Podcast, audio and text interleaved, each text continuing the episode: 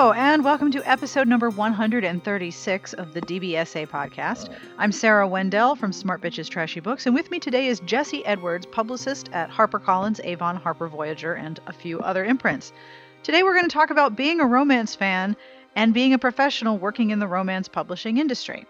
Jessie has always wanted to work in romance publishing, and now she does. So we talk about how she got her job, what she loves about it, what she's reading, and what are some of the differences in pitching releases to the romance media versus the mainstream media. This podcast is brought to you by Intermix, publisher of Nice Girls Don't Ride, a sexy new novella from New York Times bestselling author Roni Loren. This will be on sale on April 21st. Our music is provided by Sassy Outwater, and I will have information at the end of the podcast. And uh, as always, all of the show notes contain links to the books we discuss. I have also had a request to include links to other retailers. I can absolutely do that, not a problem. And one thing before we get started. Many of you have been listening to the podcast for a long time and have heard the many many, many appearances of my cat Grace, who would hear my voice and then come in the room meowing because she had to be a guest on every podcast. We had to put Grace to sleep the day after the last podcast went up. She was 17 and three quarters to the day, I'm told, because my husband remembers these things. And I'm going to miss her a lot, but it made me really appreciate the community that we have in romance because I've, I've said often that romance fans don't always have a lot of things in common aside from the books they read, but that alone gives us many hours of things to talk about. I also know that many of us are pet owners, and fellow pet owners understand how much the end part of having a pet sucks. So, thank you to everyone who expressed sympathy or tweeted at me or emailed me or found a way to contact me and say they were sorry because it sucks. God, it sucks. To that end, I wanted to make sure to mention two places where, if you're thinking, I would really love the outstanding awesomeness of a podcast guest who meows the minute I start talking on my podcast, Grace and her littermate Oliver came from the North Shore Animal League, and you can find many, many animals awaiting a new home at the North Shore Animal League. You can also go to petfinder.org all of our pets, with the exception of the fish, are rescues, and they've come from all over the country. Pet Finder is a wonderful way to find an animal who needs a home, and you can specify by breed, by location, by age, by by special needs. If you have a really good hand at giving a diabetic dog injections, I've done that. You can get a special needs animal to help make your home more awesome. So thank you to everyone who expressed their sympathy. I really appreciate it. And now, on with the podcast.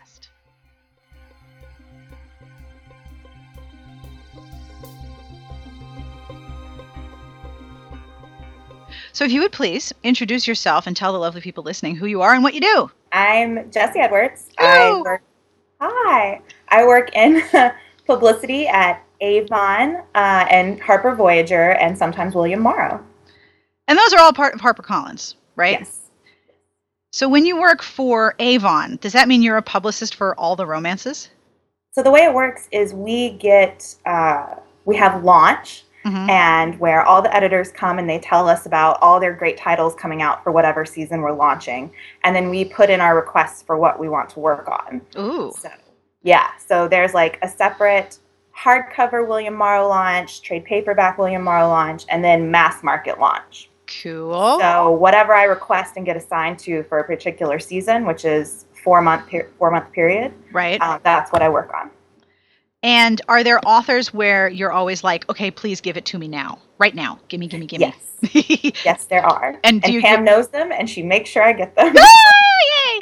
So, who are the authors where you're like, oh please, oh please, oh please, oh please, I'm dying, dying, dying to work on this book? I mean, Lorraine Heath, because I've publicly declared my love for her. Yes, she's she. I always am like, I have to work on Lorraine, no matter what else happens in my schedule. Make sure I'm working on Lorraine.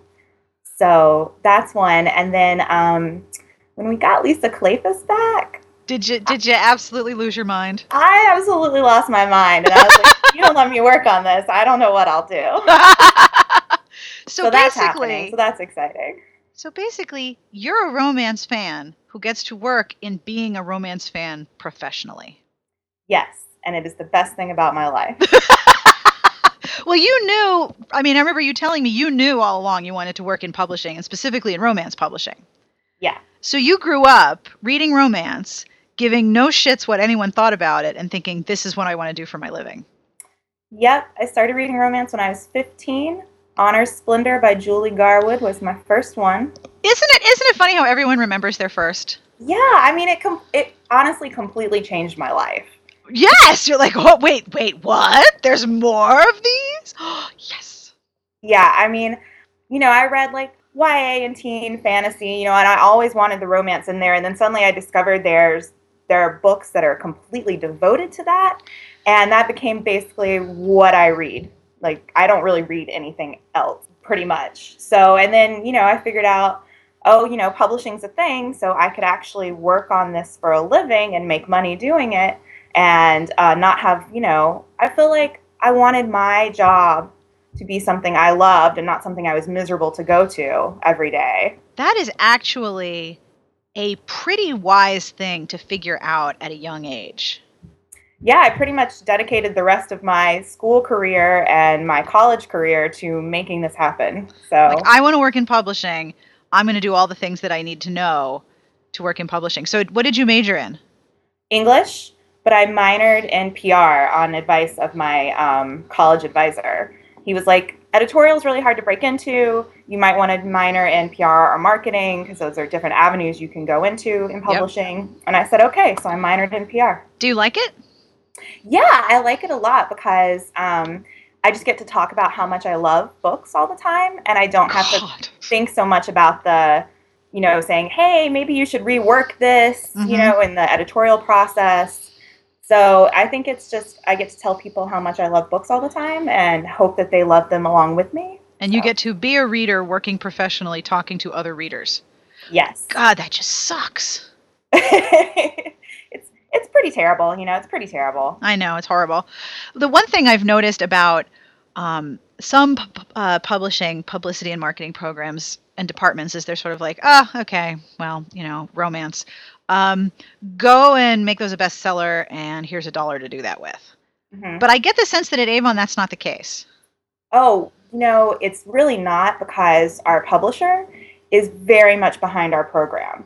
So nice. She, yeah, it's it's a really great environment to work in because she wants Avon to be the best and to succeed and she, you know, knows how valuable our authors are to the entire, you know, HarperCollins program. So she very much gives us the support that we need to do the job.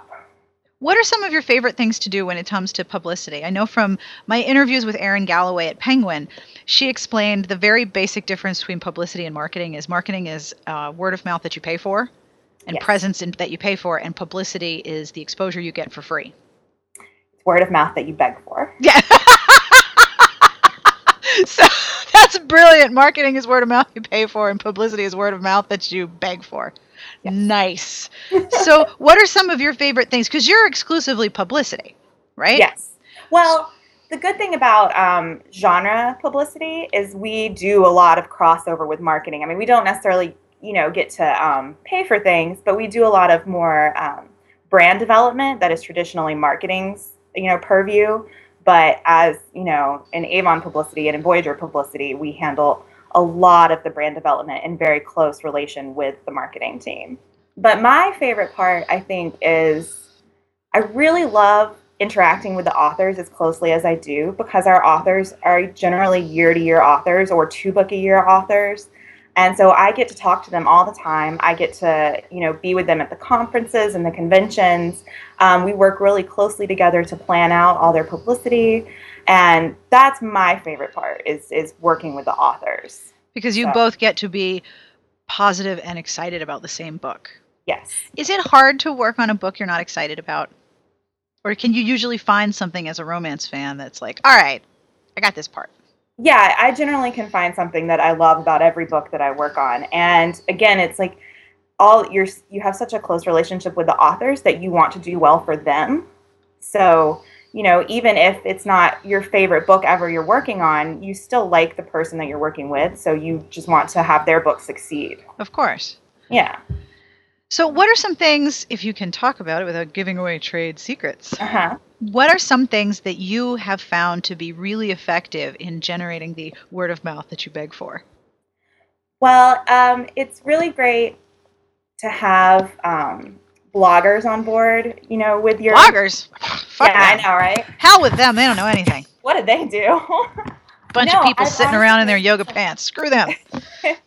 if you have good relationships with the bloggers and you can be can tell them truthfully and honestly, I'm so enthusiastic about this book. Mhm. You know, I want you to read it because I think you would love it too. And so once you build relationships with these people, you can get them excited and you can, you know, they'll help you cover things. And so that's really effective for me is to create these relationships. And you have the ability to identify which bloggers like which types of books. Exactly.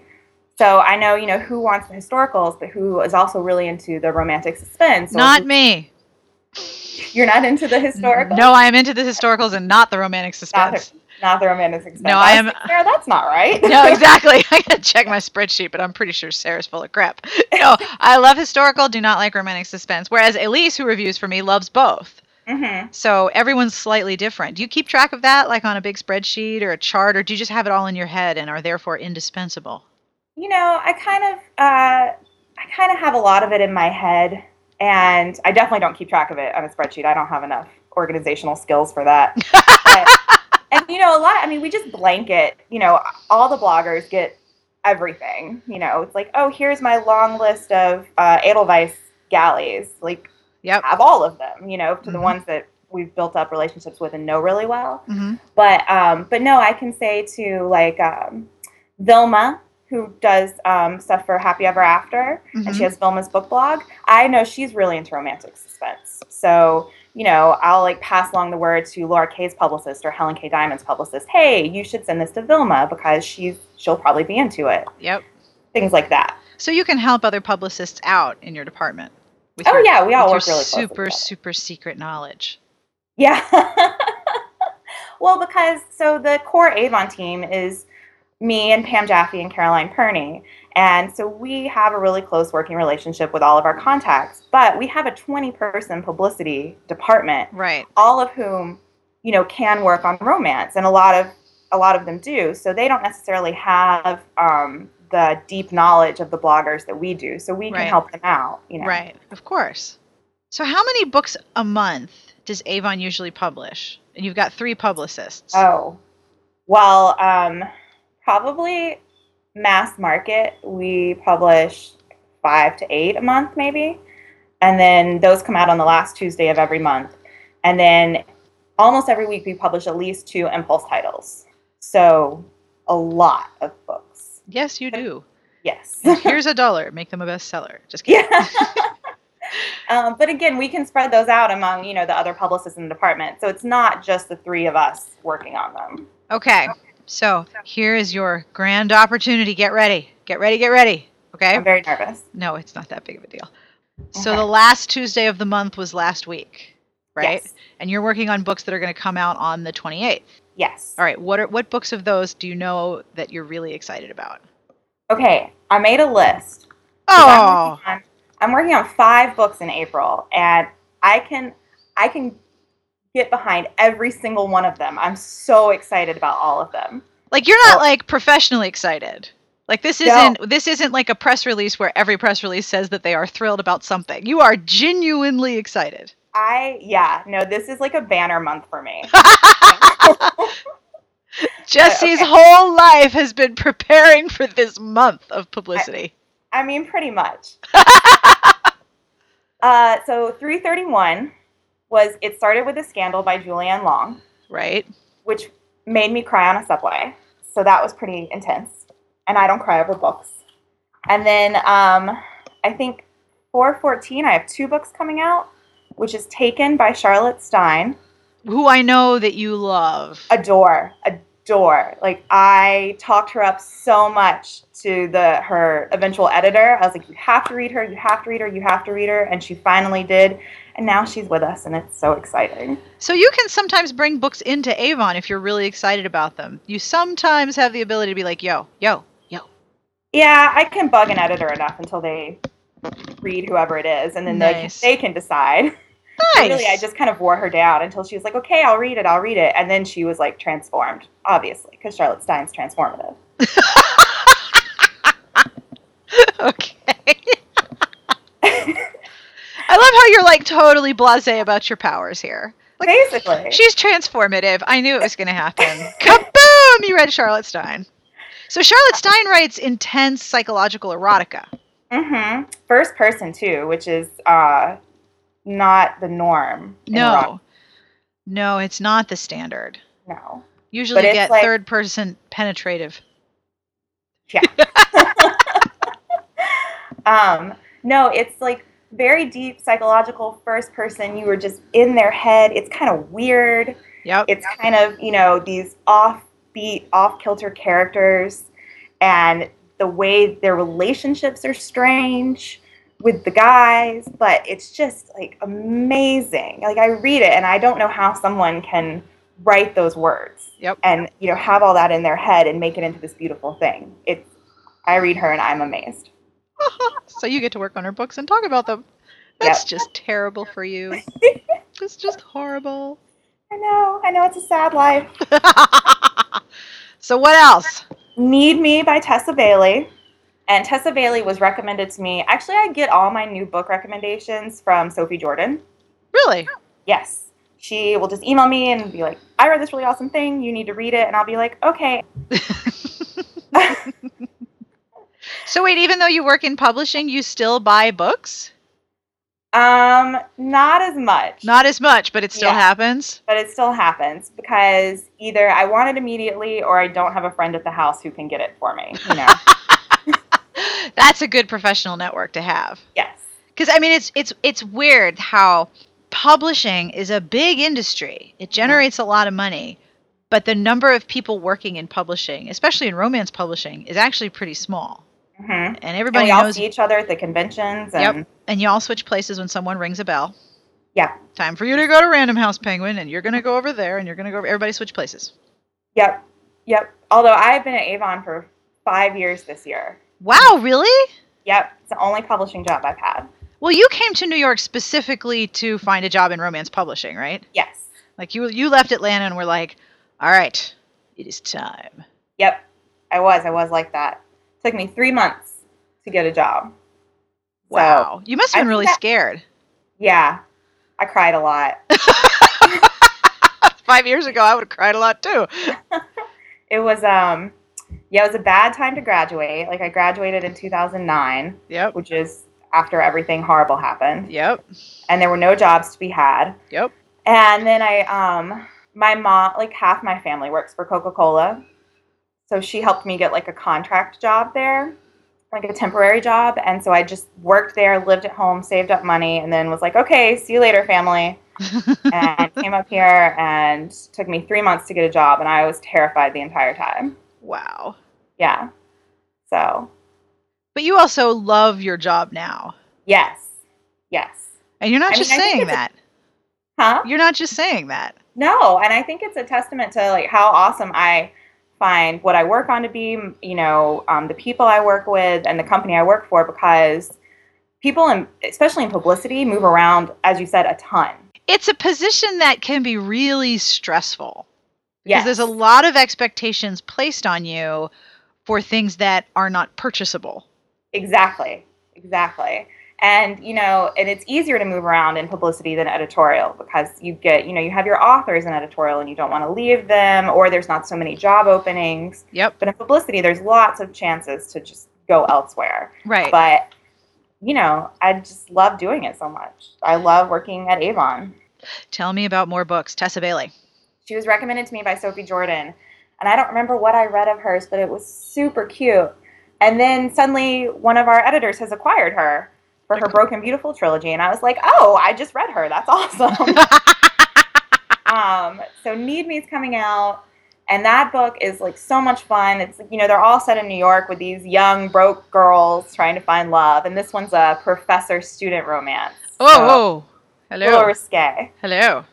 And then, um, okay, so Jay Crownover is ending her Marked Men series on April 21st with Asa. And that has been a wild ride to work on. Really?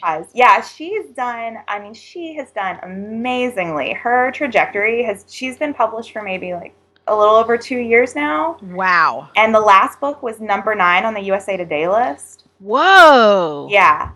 So she's, she's been, her fans, her readers are, they love her so much. It's amazing. The you know the love she's been able to engender for these marked men and for you know her. She's just so honest and real. She's she's really great to work with because of how well she connects with the readers. That's very cool. Yeah.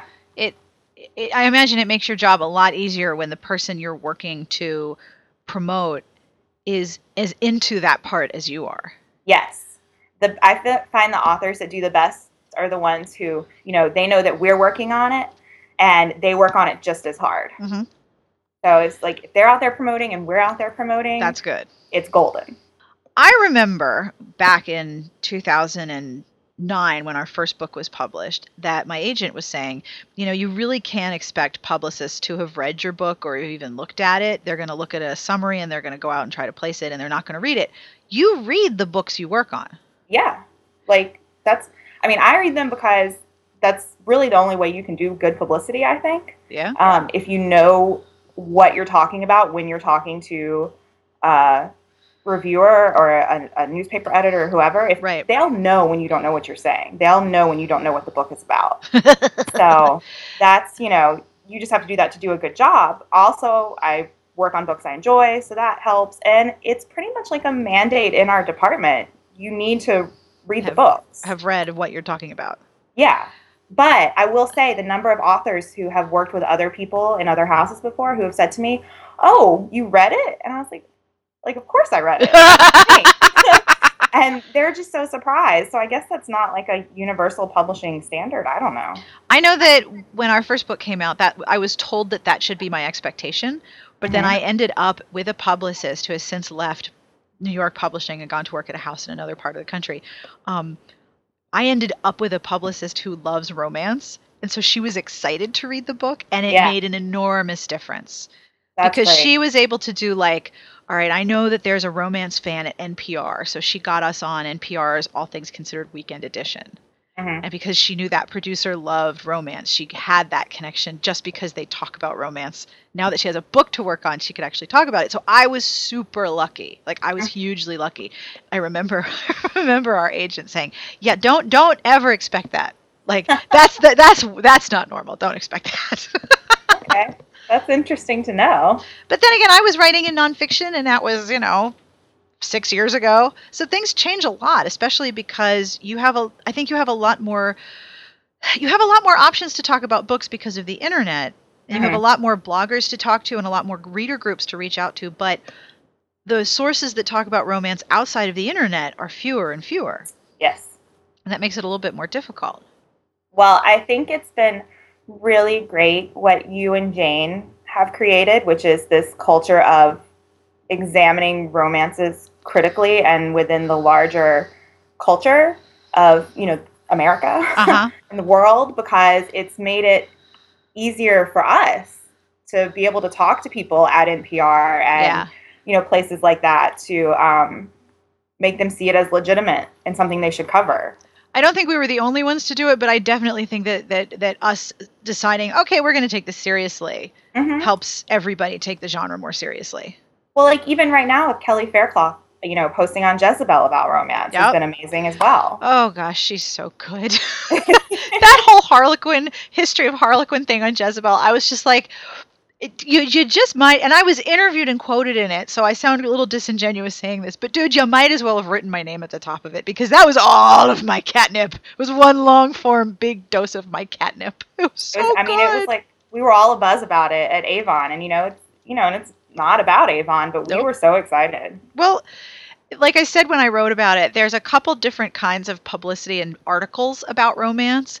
You get the oh, I have to write about this. Here's a joke about sex. Here's the information. All right, now I'm going to go back to serious journalism. And then you get the writers who are trying to reconcile their own shame about romance and trying to distance themselves from it. Like well you and i would never read this dear reader but here's some information and now let us go console ourselves with much better books because those are stupid. Like there's always that sort of distance and derision and then you get the people who are like this is awesome! Oh my gosh i can't wait to tell you about it. So when you get that it's genuine it's like it's still a balm. It's still yeah. so amazing and i still get so excited. Mm-hmm. even though i've been doing this for 10 years i'm like oh my god was another one and it was so great I think one of our editors tweeted at her was like, "Thank you so much for doing this." Yep. And she, you know, tweeted back and everything, and it was. I mean, we were so happy. The, and then did you saw the follow up where she was like, "Here are all the examples of reporters trying to imitate romance language, and they're bad at it." And I'm yes. like, "Oh my yeah. god! It's like you did it again." Yeah. but the I think the best thing about that article was that what she was approaching was not here's a thing that everyone should know about it because it's cool. It's why does everyone assume that all romances are harlequins and that harlequin is the shorthand descriptor for romance as a genre when it's a different thing? Like, why do people rely on that as a shorthand? Which is a really hard question to answer, and I think she totally did. Yeah, it was great. I think Kelly Faircloth is on her way to becoming the romances uh, version of Anne Helen Petersen, who writes about celebrities. Yeah, like I'm we have, for it. Yeah, I'm totally down with this. This is making me so happy. so here's the thing that I, I know you and I have talked about before. Yep. And I've talked about with Pam. One of the problems I struggle with when I'm trying to describe books is the genre terms that we have aren't accurate anymore. So if you say contemporary romance, I could be talking about Debbie Macomber and you could be talking about Charlotte Stein, and those are two totally different things. Yes. And so then you have like, okay, well, contemporary erotic, and you have contemporary small town, and you have contemporary that's in a city. So you have all of these little descriptors, and then you have to get into the plot twists or the or the the hooks. Like, okay, this is a contemporary small town friends to lovers. Yes. This is a contemporary uh, set in New York about a paleontologist and a journalist. I am making shit up, and somebody was somebody is probably going to be like, "I want to read that. What book is that?" I made that up. Sorry. That sounds like a Nora Roberts right there. Doesn't it? She yeah. she does all the contemporary competence porn. Yes. yes, she does. Like those wedding books. I was like, I want to plan like five different weddings right now. oh my gosh. The best scenes for those books when the when the I forget her name, the one who always had a sleek ponytail and a blackberry and walked like did six miles on the elliptical every Laurel, morning. no. No, the, the head of it. Was it Laurel? Yeah. The head of the group. Whatever Laurel might have been the baker. See? I don't even remember this poor woman's name. I remember her job. What is so.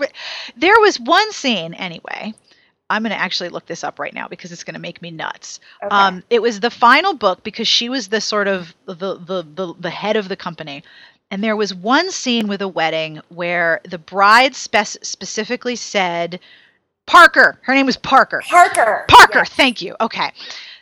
The, there was a guest who brought a child, even though the bride and groom had specifically said that the wedding was not for children. And the person who had brought the kid was like, well, I'm sure the bride won't mind my child because my child is like, you know, so perfect. And that kid was really young and did not want to be there. And there weren't supposed to be children at the wedding. And it was going to ruin what the bride and groom had wanted. And so she handles this situation so perfectly. She's like, well, here are my options. I can hire you a babysitter, and the cost will be this plus this plus this, and I will bill you, or you can take your child home. And I was like, Oh my god, that was amazing. It was like Yes, it was like hardcore badass competence porn. And I was like I I didn't even care about the romance at that point. I was like, "Can we just have a reality show of this woman handling difficult guests? I would learn so much." Yes. But the competence well, porn is amazing. Oh, she's been doing that forever though. Like I think she's gotten more cuz she did like the um the story the series about the inn, you know, the where it's like the trilogy whatever. Yeah. Um, but she's been doing it since you know she started writing, where she's like, oh yeah, she's got all these people with all these fascinating careers, like comic book artist or yep, graphic novelist, you know, house sitter, dog trainer. Yeah, like, she knows uh, everything about the career. She writes the best competence porn. It's addictive. Yes. So I'm I'm into that. but it's hard to describe that unless you get really, really I think the right term is granular. You have to get really specific in order to fully communicate what it is. And I remember during the whole Fifty Shades explosion, which went on for like 10 months, I, re- I remember asking, I think I asked you, I asked Pam, I asked some other people at different houses, has Fifty Shades, because it's become like a part of our common language about books, even if you don't read romance, you know what that book is, Mhm. has it changed the way you do your job? And one of the things Pam said was, yes, it gives me a language to describe what I'm talking about. I can refer to it as similar to or different from this one thing that everyone knows. So, what kind of things do you have to, what kind of terms do you have to use when you're describing books when the genre terms are too big? Like, do you rely on plot hooks or do you rely on um, more specific descriptions of the book? Because it's really hard sometimes to communicate.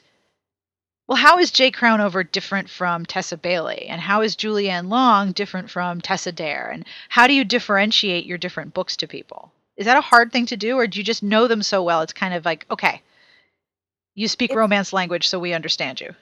Yeah, it's easier to do with with people who are in the romance community. Like everything you've said to me, Uh huh. I can understand immediately Right. Because we have this whole culture of, of people talking and using these similar terms. Of course.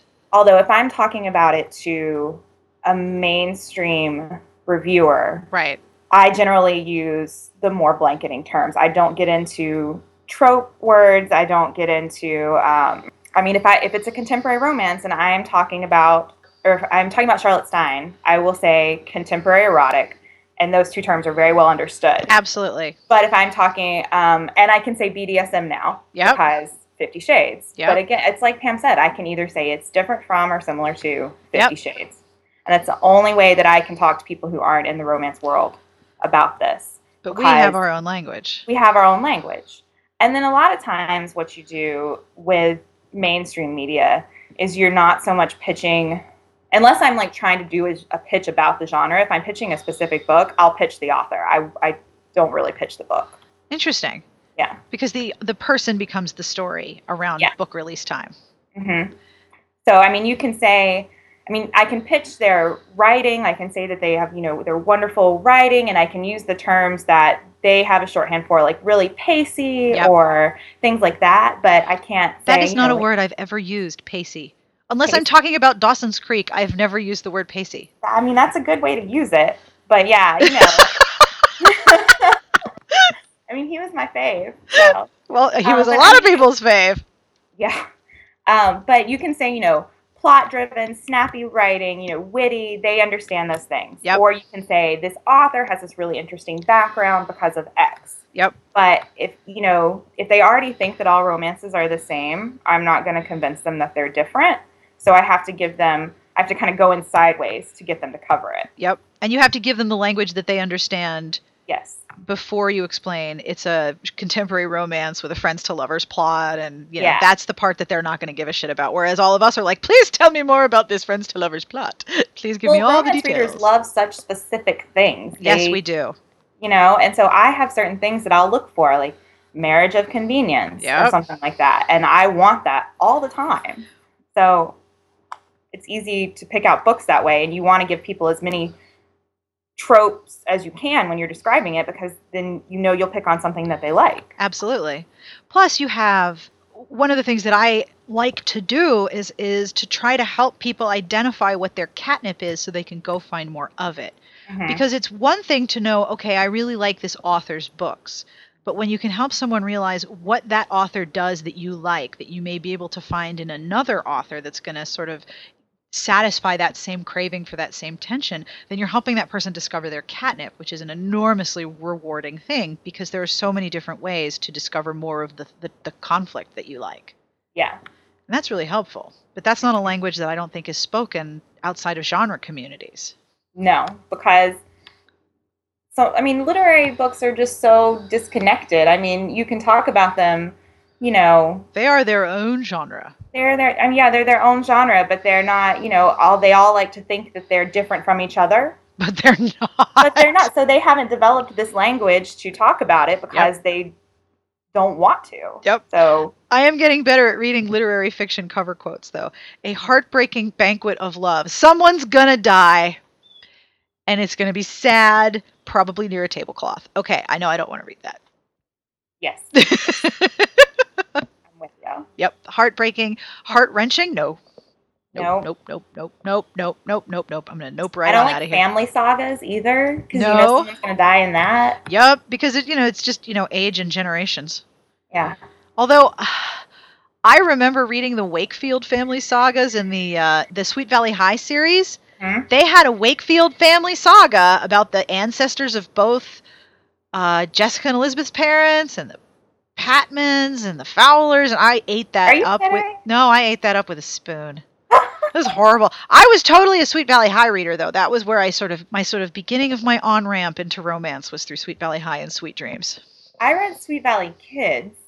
Well, that's because you and I are very different ages. I, Because I, am read some old. Sweet Valley High stuff too.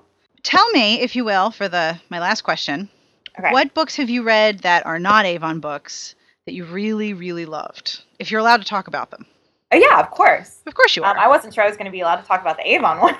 oh, dude, please bring it. I'm I, I'm genuinely curious about whatever you're excited about. Our tastes don't always line up, no. but what you like about a book, I totally see that in the book, even if I don't like it. You know, it's not like you you read something and I'm like, what you saw? What did we read the same book?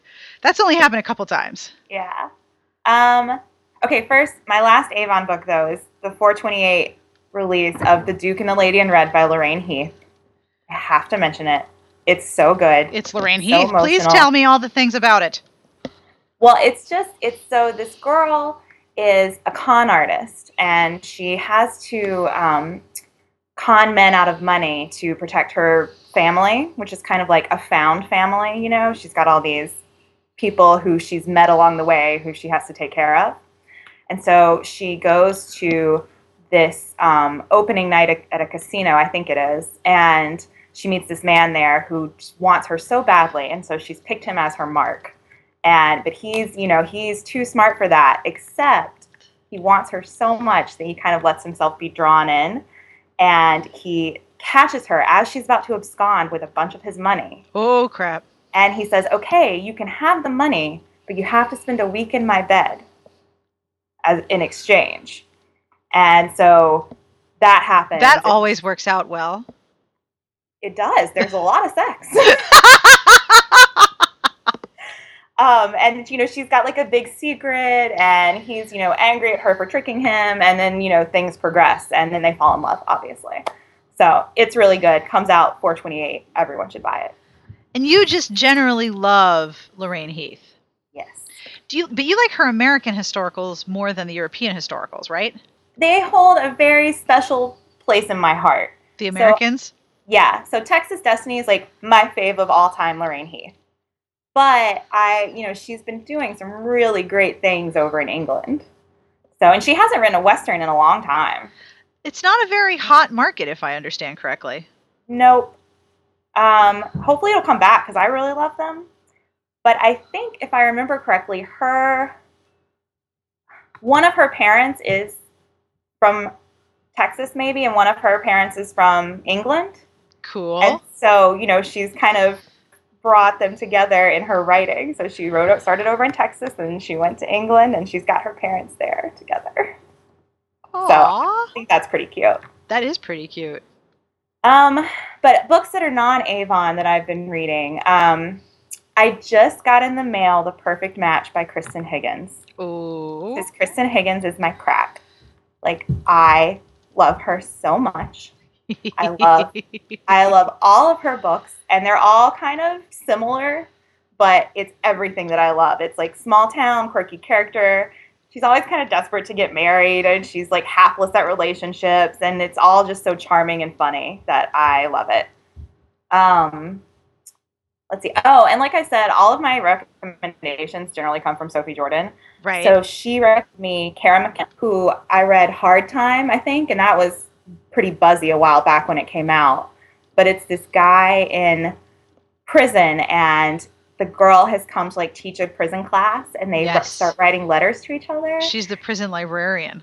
yeah, she's the prison librarian, and that I mean, it was weird and sexy and intense, like emotionally intense.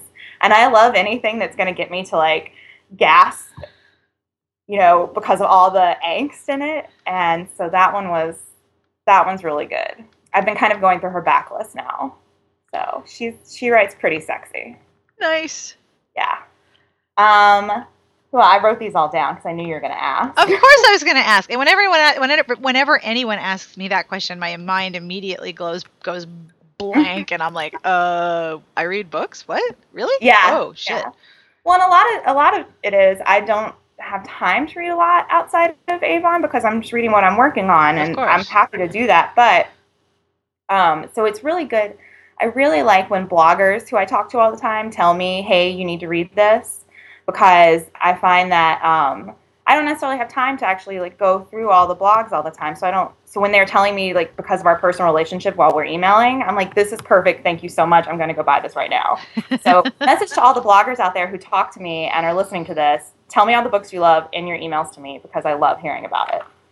Um, Amy Jo Cousins Off Campus is a male male romance that I bought because uh, they reviewed it on Dear Author. Uh huh. And it was super cute. I thought it was very. Um, I don't read a lot of male male. I don't read a lot of male male romance outside of fan fiction. I read a lot of male male fan fiction. But so the ones I've read are kind of you know. One of the one of the guys is struggling to come out or not come out and one of the guys is like already, you know, ready to go. Is not, not like my favorite, uh-huh. but this was sort of that, but sort of not that. Like they were in an established open relationship practically the whole time. Right. And so I thought it was I thought it was fantastic. Jaci Burton, I don't remember the last thing that I read of hers, but she was um one that one of our editors recommended to me mm-hmm. and she's she's got that cracky feel too you know like i just wanted to keep reading it and i was reading about um, i don't remember the book but the lady was a, a pr professional and she was resurrecting the image of this sports star i think he was a baseball player maybe I don't remember, but it was so good. It was so. It was um, your catnip. It was my catnip. yeah, I was like, I really like reading about PR people because I'm like, I do this every day. This is what my life is like. Or I'm like, God, this is terrible. Let me keep hate reading it, you know? people, I find that when people write about the publishing industry, they're or they write about PR, they're either spot on because they've had to deal with it, or uh, they're like, oh yeah, I'm going in for a meeting with the publisher today, and I've never, you know, sold a book in my life, and you know, I got my book published in, in two weeks. And it's like, that's not how this works at all. Oh, I sent in my manuscript on Monday and Avon published it on Wednesday afternoon. Yep. Yeah, that totally doesn't happen. And it's, you know, gotten a little better with like the e originals, but it's still not like that at all. Yep. And then um I just started reading the Monica McCarty series that starts with the Chief. Ooh, I've heard good things about that. Yeah, so it's I've just started the chief, and it's you know a lot of historical background, which I find that um, historical romances have gotten away from. You know, like the really deep, you know, let's uh, explore the topics of the time type situation, and this is like with Robert the Bruce and like way back then. Oh yeah. And so it's pretty it's pretty interesting because it's like a time period that's not written about you know it's not in vogue right now i remember uh, reading so many books with robert the bruce as a background character i must have read like over a dozen yeah set in that time period and he was like just off page in all of them he wasn't in have his own scenes but he was right there he was just there he, they were on their way to see him and yeah i remember that yeah so i'm enjoying that it brings me back to like Laurie McBain. Did you ever read Laurie McBain? No. So she was one of like the original, like Rosemary Rogers, uh, Kathleen Woodiwiss. She was one of the originals. Avon ladies. And, yeah, the original Avon ladies, and she um she wrote these really long, drawn out like Civil War saga or like 1500 Spain saga, and they were like on a, d- a desert island, and then they were over and like with the King of Spain and just these crazy things, and it kind of reminds me of that because yeah. it's like so fine in the historical detail. But I think it's I don't know. I think it's just the beginning of the chief. I'm not sure if it's going to be like that throughout. So cool. we'll see. I'll report back. Please do.